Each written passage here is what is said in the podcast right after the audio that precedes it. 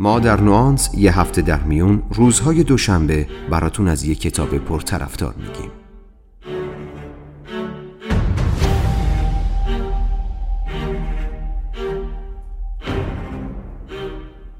نوانس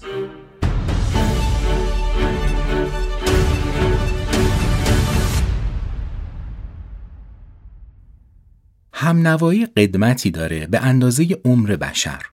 همنوایی بود که جوامع انسانی ما رو شکل داد. همنوایی بود که لشکرکشی چنگیزخان و هیتلر رو امکان پذیر کرد. همنوایی بود که به لوترکینگ اجازه داد جنبش های آزادی خواهانه آمریکاییان آفریقایی تبار رو رهبری کنه و همین همنوایی بود که حرکت های برابری خواهانه زنان در ابتدای قرن بیستم تا به امروز رو سازماندهی کرد. از پرستش یک خدای خاص تا ملیگرایی از انتخاب یک رژیم غذایی و رشته تحصیلی تا هزاران انتخاب ریز و درشت دیگه توی زندگیمون همگی به شکل مستقیم یا غیر مستقیم تحت تأثیر همنوایی هستند. تو این قسمت از پادکست نوانس قصد داریم بپردازیم به موضوعی به نام کانفورمیتی که می‌تونیم اون رو به همنوایی، تطابق یا همرنگی با اجتماع معنا کنیم. و با هم بشنویم و ببینیم این هم نوایی با چه سیستمی روی افکار و تصمیمات ما اثر می‌گذاره.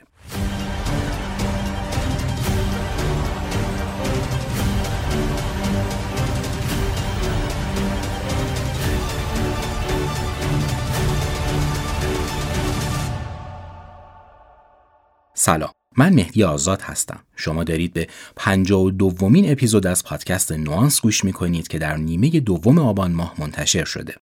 همونطور که در مقدمه گفتم تو این قسمت قرار موضوع همنوایی و اثرش بر روی تصمیماتمون رو بررسی کنیم.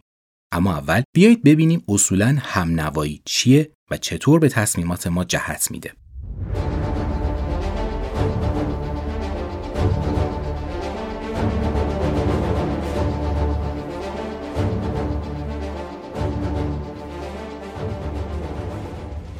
چند سال قبل توی آمریکا آزمایش جالبی ترتیب داده شد. قرار شد از ساکنان دو شهر به نامهای بولدر و کلرادو سپرینگز در مورد موضوعاتی مثل گرمایش زمین یا همجنسگرایی نظرخواهی بشه. اکثر ساکنان شهر بولدر طرفدار حزب دموکرات هستند و اهالی کلرادو سپرینگز به شکل سنتی عموما طرفدار حزب جمهوری‌خواه‌اند. آزمایش کننده ها ابتدا فرم های نظرسنجی رو در اختیار افراد قرار دادن تا به تنهایی نظرشون رو ثبت کنند. بعد اهالی شهرها رو به گروه های شش نفره ای از همشهریان تقسیم کردند تا بعد از بحث و گفتگو مجددا فرم های نظرسنجی رو پر کنند. به نظرتون نتیجه چه تفاوتی کرد؟ شهروندان بولدر در موضوعات مورد بحث چپگراتر شدند و شهروندان کلرادو سپرینگز تمایل بیشتری به دیدگاه های دست راستی پیدا کردند. به بیان دیگه اونها بعد از صحبت با همفکرانشون موضع افراطی تری در پیش گرفتن. به این پدیده میگیم همنوایی. برای بیشتر ما خیلی طبیعی به نظر می‌رسه که با دیگران هم نوایی داشته باشیم. در واقع ما به شکل ناخودآگاه این کار رو انجام میدیم و متاسفانه بیشتر هم نوایی ها به دلیل کمبود اطلاعات صحیح و نبود شناخت کافی از مسئله نتایج چندان مثبتی برامون ندارن. ما در مورد سلامتیمون، سرمایه گذاری یا مسائل سیاسی به دیگران تکیه می‌کنیم که شوربختانه اصلا روش درستی برای تصمیم گیری نیست.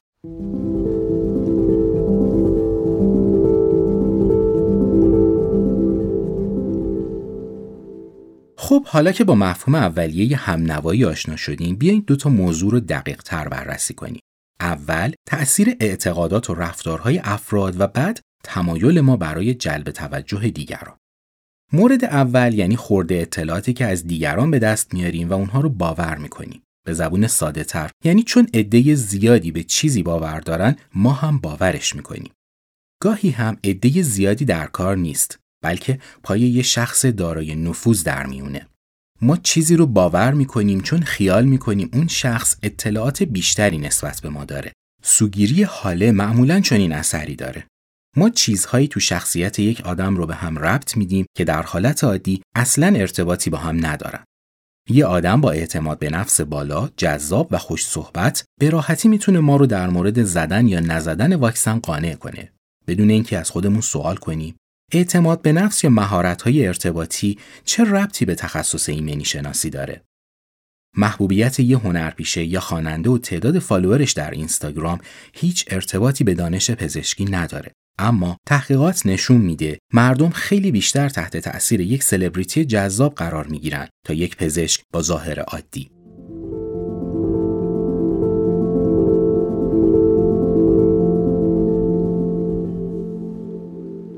مورد دوم بیانگر تمایل ماست برای جلب نظر دیگران. این مورد خیلی عجیبه چون گاهی حتی می‌دونیم نظر دیگران درست نیست اما صرفا برای همراهی با جمع یا با یک دیگری خاص سکوت می‌کنیم و مخالفت خودمون رو ابراز نمی‌کنیم. متاسفانه تمایل به پنهان کردن عقایدمون علا رقم این که به ظاهر باعث حفظ صمیمیت و هممستگی در گروه میشه اما یادگیری رو کم و دروغ و تعصب رو بین اعضای گروه زیاد می‌کنه. یعنی اثر مورد اول رو تشدید می‌کنه و در نتیجه به شدت به بقای گروه صدمه می‌زنه. مثلا وقتی یک کارمند تو محیط کار مشکلات آزاردهنده رو مطرح می‌کنه کم کم باعث میشه دیگران هم ازش دنبال روی کنن. این بیان مشکلات احتمالاً باعث آغاز فرایند حل مشکل میشه. اما زمانی که سکوت بر همه جا حکم فرماست و کسی اعتراض و شکایتی نداره این تصور به وجود میاد که همه چیز خوبه. روی مشکلات سرپوش گذاشته میشه و کسی اقدامی برای برطرف کردن اونها نمی‌کنه تا کم کم همه چیز از هم میپاشه.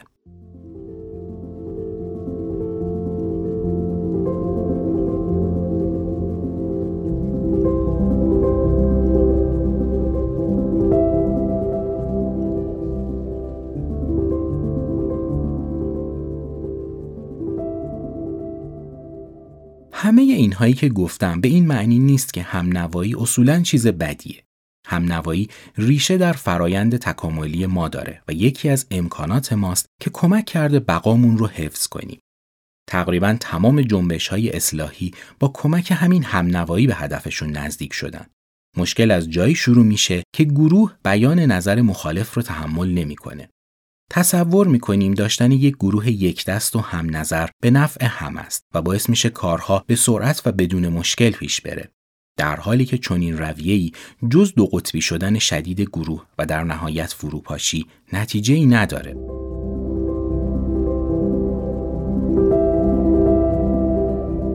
بیایید ببینیم همنوایی با دیگری چطور کار می‌کنه. به زبون دیگه ببینیم ما چه زمانی کاری رو انجام میدیم که دیگری انجام داده.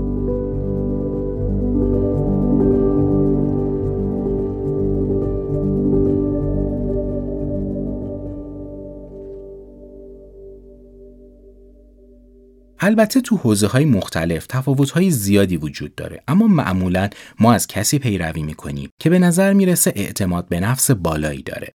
شخصیت های کاریزماتیک به سادگی می‌تونن دیگران رو تحت تاثیر قرار بدن. از طرف دیگه ما حساب زیادی روی حرفهایی باز می‌کنیم که تصور می‌کنیم عده زیادی باورش دارن. سرآخر این که اگه خودمون رو عضو گروه یا جماعتی خاص بدونیم نهایت تلاشمون رو می‌کنیم تا به بهترین شکل از رئیس گروه پیروی کنیم. کمترین مخالفت رو با اعضای گروه داشته باشیم و بیشترین خصومت و جبهگیری رو در مقابل همه کسانی که با ما نیستن.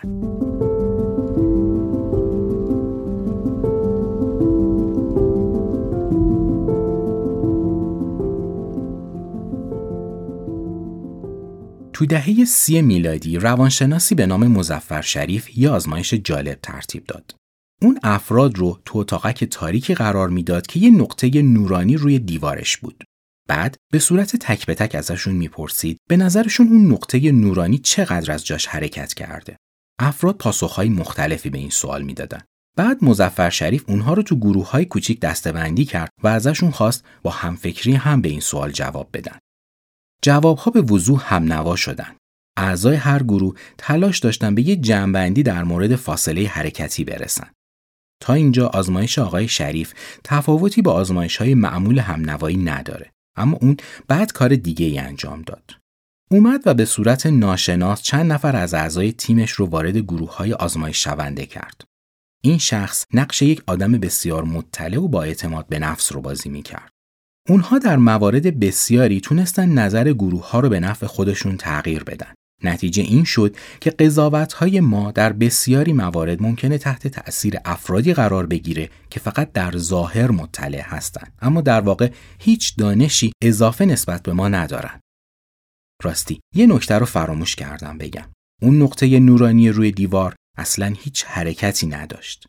شرکت کننده ها فقط به دلیل خطای ادراکی و تحت تأثیر سوال آزمایش کننده تصور کردند که اون نقطه حرکت می‌کنه.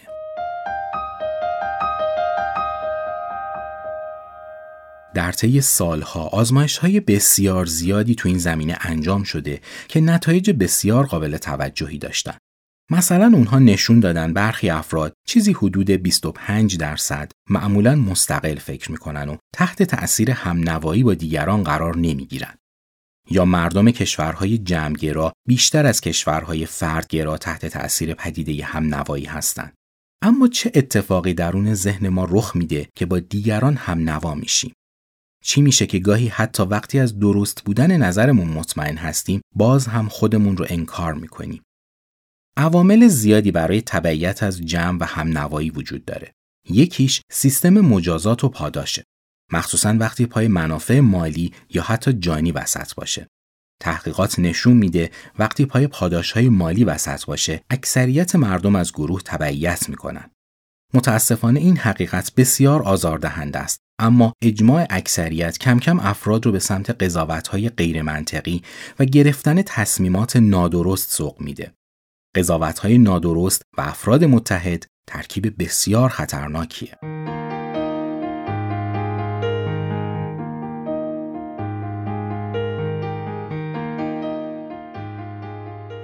همونطور که قبلا اشاره کردم وجود صدای مخالف در این جور موارد می‌تونه تأثیر زیادی روی گروه داشته باشه و از گرفتن تصمیمات نادرست توسط افراد جلوگیری کنه. یه مطالعه جالب به وسیله بروک هرینگتون درباره صندوق‌های سرمایه گذاری نشون میده. بدترین صندوق‌ها اونهایی بودند که اعضا با هم روابط صمیمی و نزدیکی داشتند و بهترین عمل کرد متعلق به صندوق‌هایی بوده که اعضا روابط اجتماعی محدودتری با هم داشتند. صندوقهایی با عملکرد بهتر پر بودن از اختلاف نظر. اما صندوقهایی با عملکرد پایین پر بودن از اعضایی که به خاطر علاقمند بودن به هم کمتر مخالفتشون رو با تصمیمات جمعی ابراز می‌کردن. یکی از عواملی که همنوایی رو تشدید می‌کنه خواست انجام کاری توسط مرجعیت قدرتمنده. احتمالا در مورد آزمایش میلگرام شنیدیم. تو این آزمایش روانشناسی به نام استنلی میلگرام افراد کاملا عادی رو در مورد فرمانپذیری مورد آزمایش قرار میده. طی این آزمایش از سوژه ها درخواست میشه افرادی رو که در حال انجام یک تست هستند در صورت دادن جواب خطا با شوک الکتریکی تنبیه کنند. میلگرام متوجه شد شرکت کننده ها حاضرن حتی تا پای مرگ فرد خطاکار رو شکنجه بدن. عجیب اینجاست که این شکنجهگرها آدمهای بسیار عادی بودند. درست مثل من و شما. هانا آرنت فیلسوف آلمانی در کتاب آیشمن در اورشلیم میگه خیلی از کسانی که تو اردوگاه های آلمان نازی مسئول شکنجه و کشتار یهودیان و کولی ها بودن نه جانیان بلفتره که مردمی بسیار عادی بودند که تا قبل از شروع جنگ با صلح و صفا داشتن کنار هم زندگی می‌کردن. اما این مردم درست به سان سوژه های آزمایش میلگرام سرسپرده قدرت شدند و دست به کارهایی زدن که تصورش هم سخته. بسیاری از افراد چنان تحت تأثیر اطاعت از مافوق قرار می گیرند که در زمان همنوایی نه تنها استدلال و منطق که حتی اصول اخلاقی رو هم کنار می‌ذارن.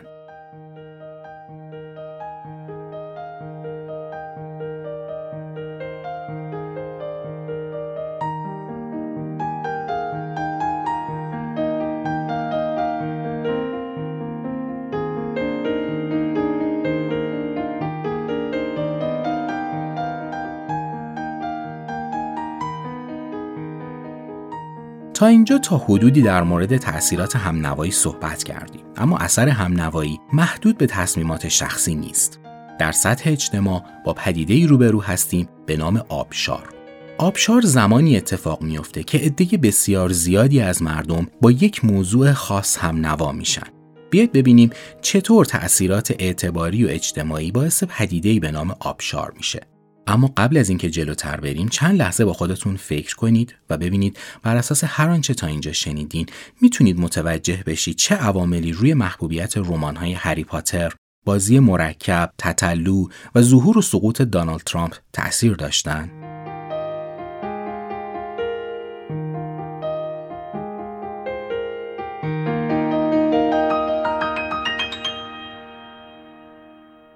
یه گروه روانشناسی به سرپرستی دانکن باتس آزمایش جالبی درباره محبوبیت بعضی قطعات موسیقی ترتیب دادن. اونا 72 قطعه موسیقی از گروه های تازه کار رو انتخاب کردند و اسمهاش رو در اختیار افرادی قرار دادن تا به سلیقه خودشون اونها رو دانلود و بهشون امتیاز بدن. این افراد به دو گروه تقسیم شدن. گروه اول هیچ اطلاعی از نظرات دیگران نداشت و نمی‌تونست ببینه دیگران چه آهنگهایی رو بیشتر دانلود می‌کنن یا چه امتیازی به اونها میدن. گروه دوم به عکس می‌تونست جریان رفتار دیگران رو ببینه. اعضای این گروه به وضوح تحت تأثیر پدیده همنوایی قرار داشتند. بعد اعضای تیم واتس اومدن و بدون اطلاع شرکت کننده ها شروع کردن به دستکاری آمارهای دانلود قطعات. اونها متوجه سرعت گرفتن اقبال به دانلود قطعات خاصی شدن و نحوه امتیاز دادن به زودی تبدیل به یک آبشار شد. این آزمایش و آزمایش های مشابه نشون میده به راحتی میشه نتیجه یک نظرسنجی رو به نفع شخص خاصی تغییر داد. مثلا کافیه توی سایت دانلود موسیقی نشون بدیم فلان ترانه اقبال زیادی بین مخاطبان داشته. بعد از این کار دانلود اون آهنگ به سرعت بالا میره و در مدت کوتاهی واقعا تبدیل میشه به محبوب ترین قطعه.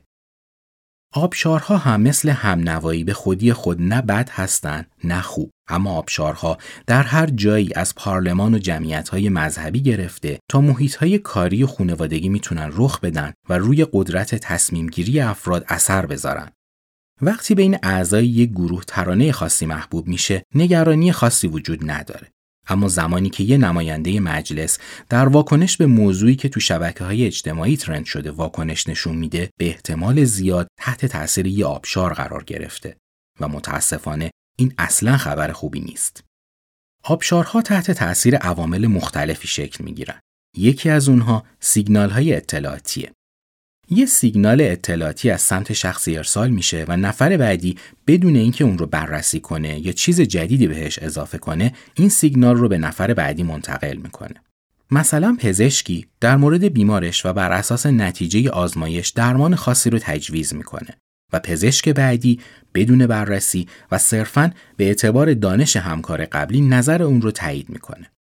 یا دادگاه تجدید نظر بدون بررسی مجدد و بر اساس اعتماد به دادگاه بدوی حکم رو مورد تایید قرار میده. بسیاری از خطاهای تصمیم گیری در چنین شرایطی اتفاق میافتند و بعد به دیگران سرایت می‌کنند. نتیجه چنین رفتارهای مصری میشه حمله گلهوار برای خرید یک کالا یا ترند شدن یک چالش تو شبکه های اجتماعی. آبشارها معمولا زمانی شدت می‌گیرن که افراد نسبت به دانش خودشون بیتوجهن یا تصور می‌کنن نفر قبلی اطلاعات بیشتری نسبت به اونا داره.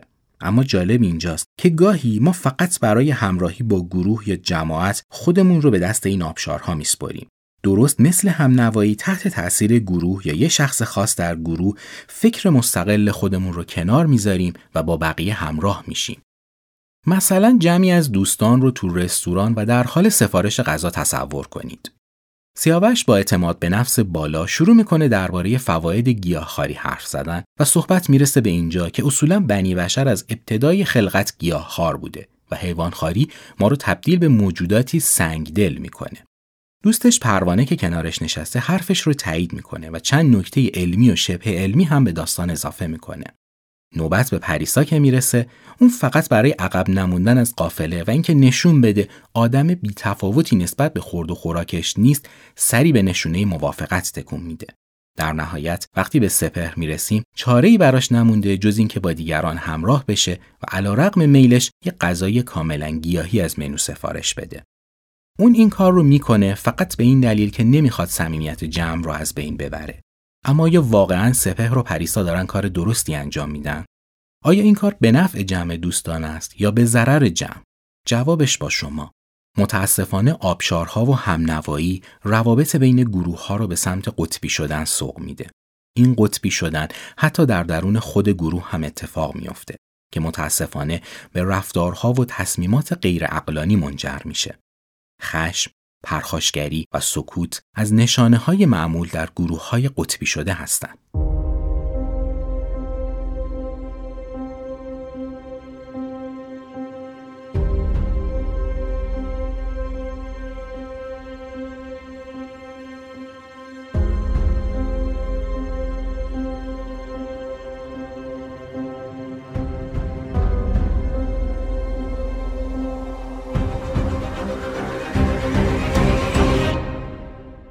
خب داریم به پایان این اپیزود نزدیک میشیم. تو این قسمت من سعی کردم مفاهیم همنوایی، آبشار و قطبی شدن رو کمی توضیح بدم و اینکه این عوامل چطور می‌تونه روی تصمیمات و باورهای ما اثر منفی داشته باشه.